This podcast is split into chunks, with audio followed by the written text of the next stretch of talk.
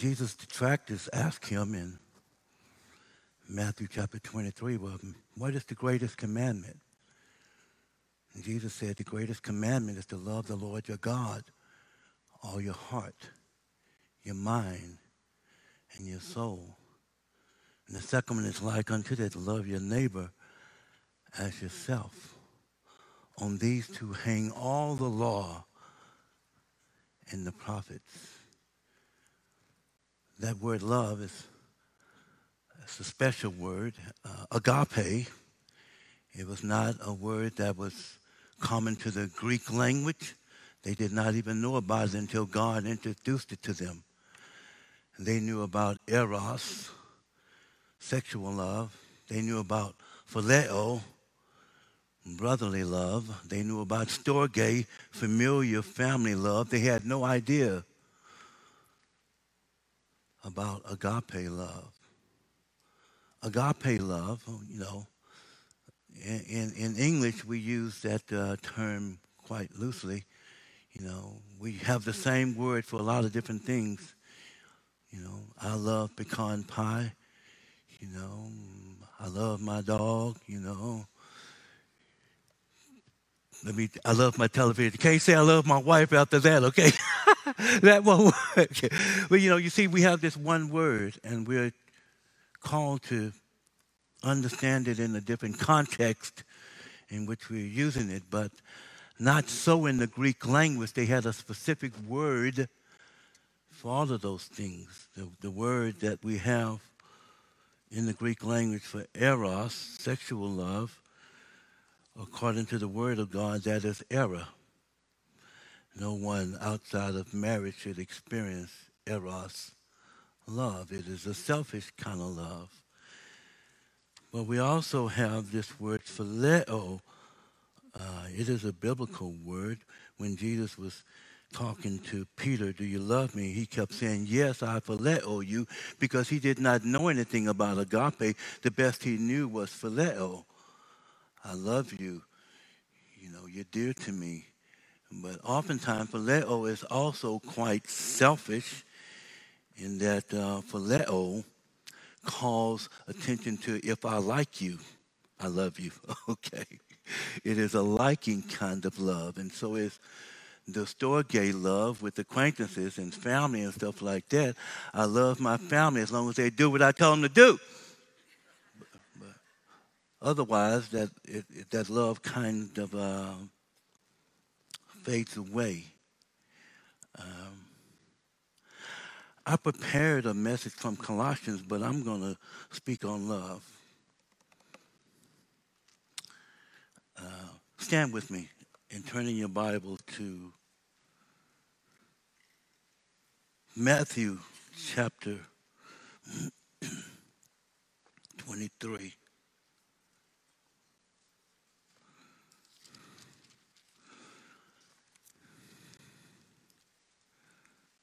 I've quoted this, but we should read it together. Verse 34. When the Pharisees heard that Jesus had silenced the Sadducees, they gathered together. And one of them, a lawyer, asked him a question, testing him. Teacher, which is the greatest commandment in the law? He said to them, you shall love the Lord your God with all your heart, all your soul, and your mind. This is the greatest and foremost commandment. The second is like to it, you shall love your neighbor as yourself. Upon these two commandments hang the law and the prophets. Let's pray. Father, we thank you for your word. We pray that the Spirit of God might speak through me and guide me in my thoughts as I speak extemporaneously about this wonderful word, love, and how it is that love covers all of the law and the prophets. In Christ's name, amen. Please be seated. So we have this word agape, not known to the Greek culture until God introduced it. If I were to ask you to give me a definition of love, what would you say? Then my next question would be, can you make that definition work with your enemy? Because it's the same word that he says, love God, love your neighbor. It's the same word that he used to love your enemy. Okay? Love your spouse. Love your children. It's the same word. And we have to be able to apply it across the board. So do you have a good definition that works that way? Oftentimes, what we do is we bring secular definitions into biblical text, and it gets us into trouble because we can't make it work. When we think about love, we think about at least having some type of favorable affection towards the other person. I find it hard to make that work with my enemy. Sometimes I find it hard to work with my neighbor who keeps me up late at night, see? But we have to have this word love that God says has to be used across the board. Well, I want to give you a definition that I learned from Dr. Joseph Hupster, who was my New Testament Greek professor in seminary. And he said that love is to choose. Agape love is a choosing type of love. It means to choose the highest possible good for the other person. To choose the highest possible good for the other person. Well, the highest possible good for anyone is for them to be like Christ. The highest level of good that you can reach and that I can reach is for me to be Christ-like, or to be like God. There's no higher than that. Therefore, if I am to love you, I'm to conduct myself in such a way that it always points you to Christ. That was a slogan back in the 80s that we used in Christianity. It said, what would Jesus do? But this is quite appropriate here. The question is, when I interact with you, what would Jesus do? I'm always to do that which points you to Christ. Well, he says we're to love God. What's the highest expression of love that we can have toward God? Well, the scripture tells us very clearly the highest expression of love toward God. He says, if you love me, you will do what? Keep my commandments. The highest expression of love that man can have toward God is that he chooses to walk in obedience. We talk about love languages. What is God's love language? Obedience. God wants us to obey. If we want to love God, then we walk in obedience. And that covers everything. Some people say, well, the highest is worship. Well, that's obedience because God calls you to worship. You see? The highest possible good for you and I when it comes to God is that we walk in obedience. But back to loving one another. This is a choosing type of love. It is driven by choice. God does not command our emotions, but he does command our choices. You can always choose to do the right thing. He's given the Spirit of God that lives in us, and he calls us to make the choice, to choose the right thing, to love my neighbor. And that takes care of a whole lot of bad behavior. That's why it says love. If you do this, you don't need the law and you don't need the prophets, because I'm always going to be doing that which is right. If I love you, take the Ten Commandments. I won't lie to you, because that's not what? Christ-like. If I love you, I won't steal from you, because that is not what? Christ-like. If I love you, I won't steal your wife, because that is not Christ-like. If I love you, I won't lust after you, because that is not what? Christ-like. Everything I do points the other person to Christ. Takes care of a lot of bad behavior. Takes care of our marriages too, you see. Because there are times in our marriages where the warm fuzzies go away, right? The warm fuzzies are there until he comes home with the smelly socks and he passes gas, and then, warm fuzzies gone. Okay, what's happened here?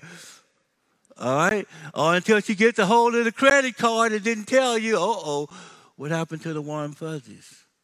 And so I do a lot of counseling, and people come to me and they say, and these are believers, okay? I want a divorce. I say, why? I don't love him anymore. Well, what do you mean you don't love him? God commands you to love him. Are you saying you're going to disobey God? Well, what they mean is that I don't have the warm, fuzzy feelings anymore. But see, God has never commanded us to be in love. You see? He commands us to love.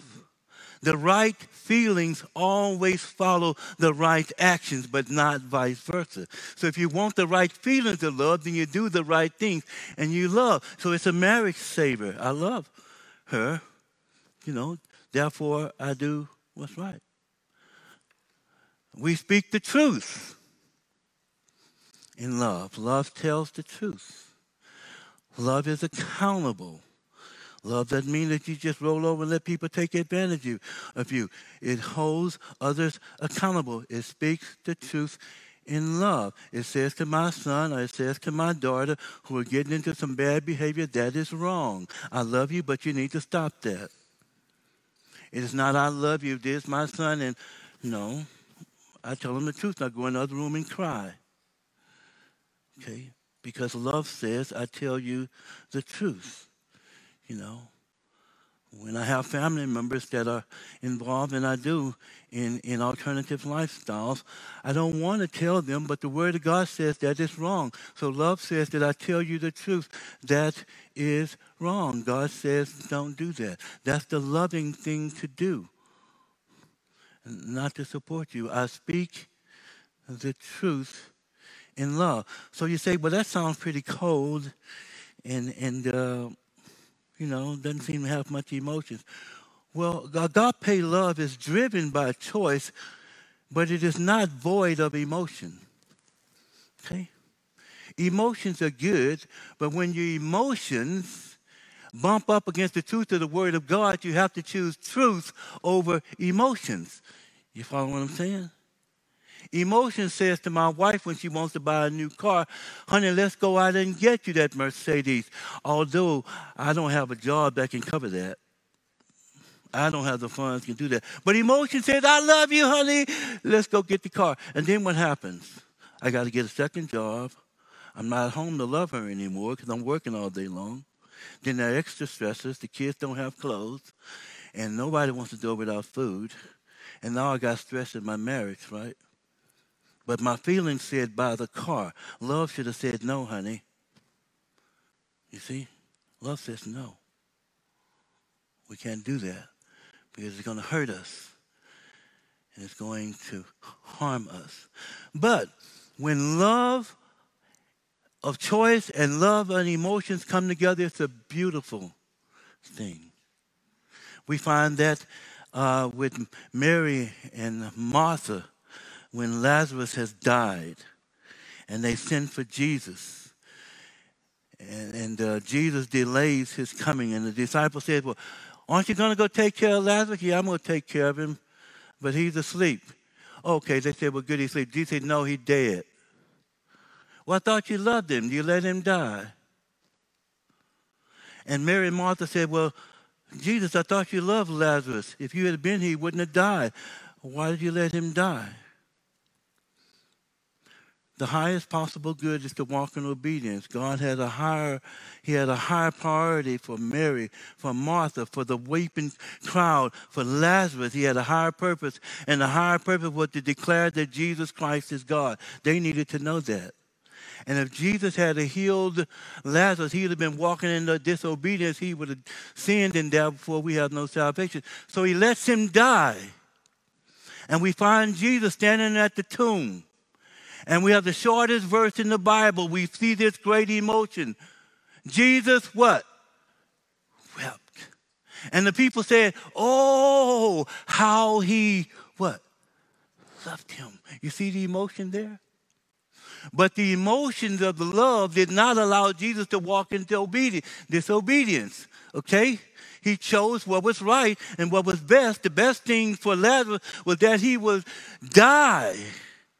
And it hurt Jesus for them to have the pain of death. It hurt Mary and Martha to have the pain of death. It helped those people who they had paid, some of them to come and weep and wail, experience that, but yet he let them experience.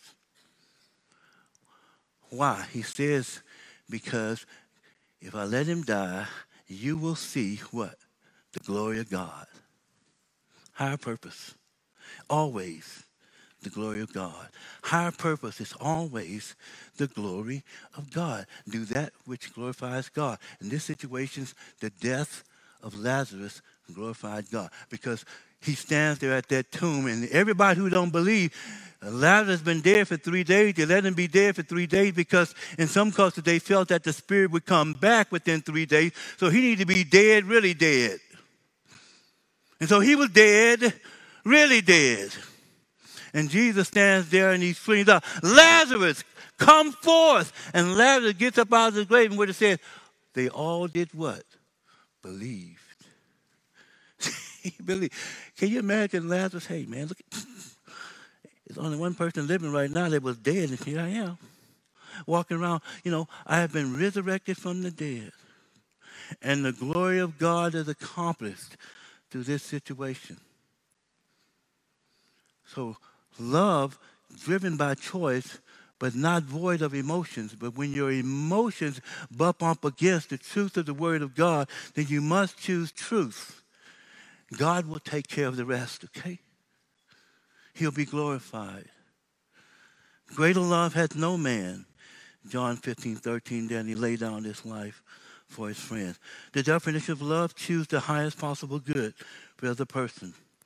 The highest possible good was for us to be like Christ. Only way for us to be like Christ was that God had to love us in such a way that he would make it possible for us to be like Christ. How did he do that? He loved us. Not that he liked us, okay? Love doesn't require you to like the other person. It just requires you to love them. He doesn't like sin, but he loves sinners. And the only way that we could be like Christ was Jesus Christ had to go to Calvary and die in your place and in my place. The cruelty of the crown of thorns on his head, the mocking, the beating, the shameless, hanging up on the cross naked, the God of God, the King of kings, the piercing in the side, the one who could have called 10,000 angels, yet he stays there and he dies. Greater love has no man. It would be okay, Romans chapter 5 says, for a good man that some would die, yet peradventure for some others would die. But this man, he had done nothing. He was sinless. One thing maybe sinners, but for sinless for the sinners. And so Jesus goes to Calvary so that he could choose the highest possible good for us. He loved us, and he died for us, and he rose again, that way you might have eternal life. And those men and those women who have given their lives and those who have served, they gave the ultimate price that we might have the freedom to stand here today and declare that Jesus is Lord.